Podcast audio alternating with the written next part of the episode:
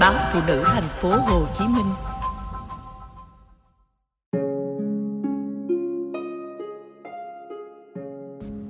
Sống trong căng thẳng vì chồng sạch sẽ quá mức.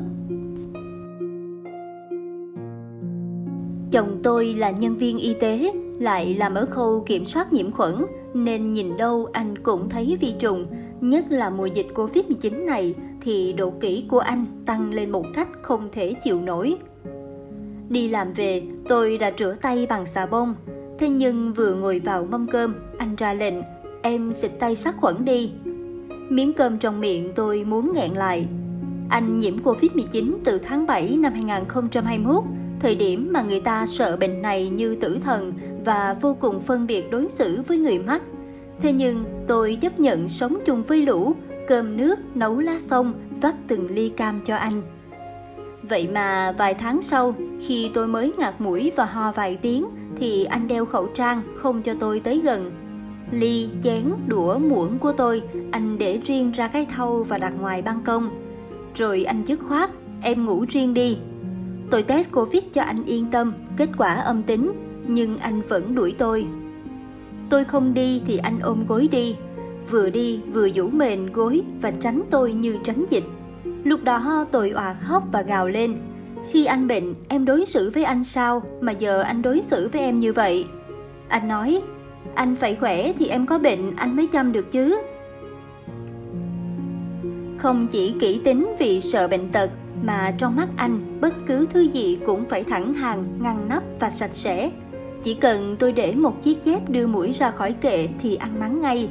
Đã nhắc em bao lần rồi, giày dép phải để ngay ngắn gọn gàng. Và câu kết của anh luôn là không biết em là phụ nữ kiểu gì. Vào bữa cơm, lỡ anh phát hiện có một chiếc đũa so le là tôi khỏi ăn cơm bởi anh cứ mãi điệp khúc, không biết em là phụ nữ kiểu gì và bới móc bao chuyện cũ ra. Nhưng kinh khủng và ám ảnh tôi nhất là anh kỹ tính trong chuyện chăn gối. Có lần tôi đi công tác 10 ngày mới về, khi đó chúng tôi mới cưới 3 tháng, lửa tình ngùng ngục nên tôi háo hức và hồi hộp chờ đợi một đêm lãng mạn. Trong ánh đèn vàng nhạt, tiếng nhạc hòa tấu du dương, hương tinh dầu bưởi thoang thoảng, hai bờ môi gần chạm nhau thì anh cất giọng, em tắm chưa? Tôi trả lời nhanh, rồi, và chờ đợi những nụ hôn nồng cháy. Nhưng nụ hôn dừng lại ngay phút 89. Em soạn đồ ra khỏi vali chưa? Đồ mặc rồi nhiều vi khuẩn lắm, phải giặt ngay và sấy vali cho sạch sẽ. Vậy là toàn một đêm mà tôi đã chờ đợi suốt 10 ngày. Lần khác, vợ chồng tôi đi du lịch Đà Lạt. Sau khi đi chợ đêm ăn vặt và uống sữa đậu nành trong cái lạnh rung của tháng 12, tôi chỉ mong về khách sạn để rút vào chồng và chiếc nệm ấm. Về phòng, khi đang ghi chặt tôi trong vòng tay, anh chợt dừng lại hỏi, em đánh răng chưa? Rồi, tôi trả lời và cảm xúc tụt tới chân, nhưng cũng cố gắng tập trung chuyên môn. Tôi chờ đợi một nụ hôn nồng cháy thì anh lại lên tiếng, thật không đấy? Lần này thì tôi xô anh mạnh và đạp một cú làm anh suýt ngã xuống đất. Gần đây, chúng tôi đi du lịch biển với nhóm bạn sau thời gian dài chẳng dám đi chơi vì dịch bệnh. Đôi vợ chồng son đều chờ đợi phút giây riêng tư bên nhau. Buổi chiều tôi đã chấm chiếc ghế đôi trong một chiếc chòi ở gần gành đá.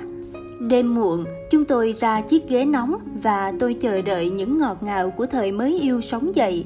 Cũng trong khung cảnh này, chúng tôi vừa tình tự vừa nghe sóng vỗ rì rào.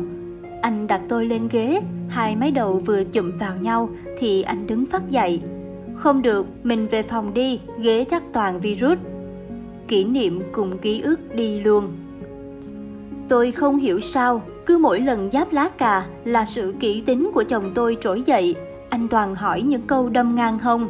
Ủa lúc nãy em khóa ga chưa? Em cất đồ ăn vô tủ lạnh chưa? Em đánh răng chưa?